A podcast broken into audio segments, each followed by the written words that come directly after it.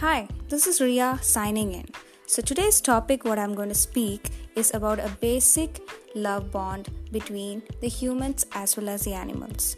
So, when you think about love, if you are like most people who are just thinking about romantic love between two humans, time to crack that definition wide open to include all living beings and love that crosses barriers too. If we could clearly see how much other species love life and love others, it might change how we view them. These collection of love stories is just like a tip of iceberg, isn't it?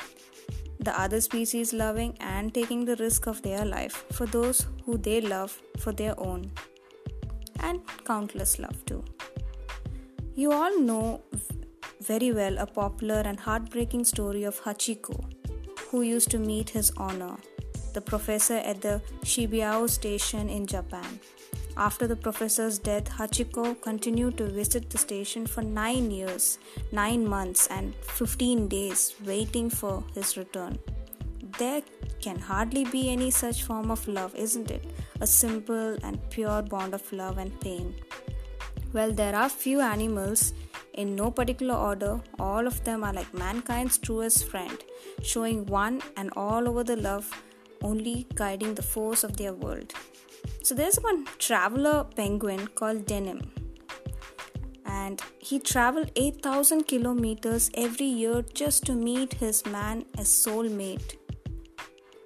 Four years ago, João is a man who rescued a South American penguin on an island off the coast all covered in oil and starving. Since then, they have been the best friend till their life.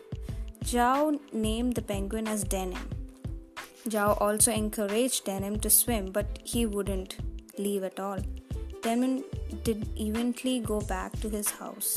Now travels every year to meet him and spend quality of time. Well, love knows no borders, isn't it? Neither does love know shape nor its size. And as some of these animals prove, love is not evenly restricted by the death. It's called the pure bond of love. So, no matter whichever kind of animals, they do have feelings. Understand them and be a human nature. Have a basic human nature with them. Hope you liked today's episode. Stay tuned for the next weekend episode. Thank you.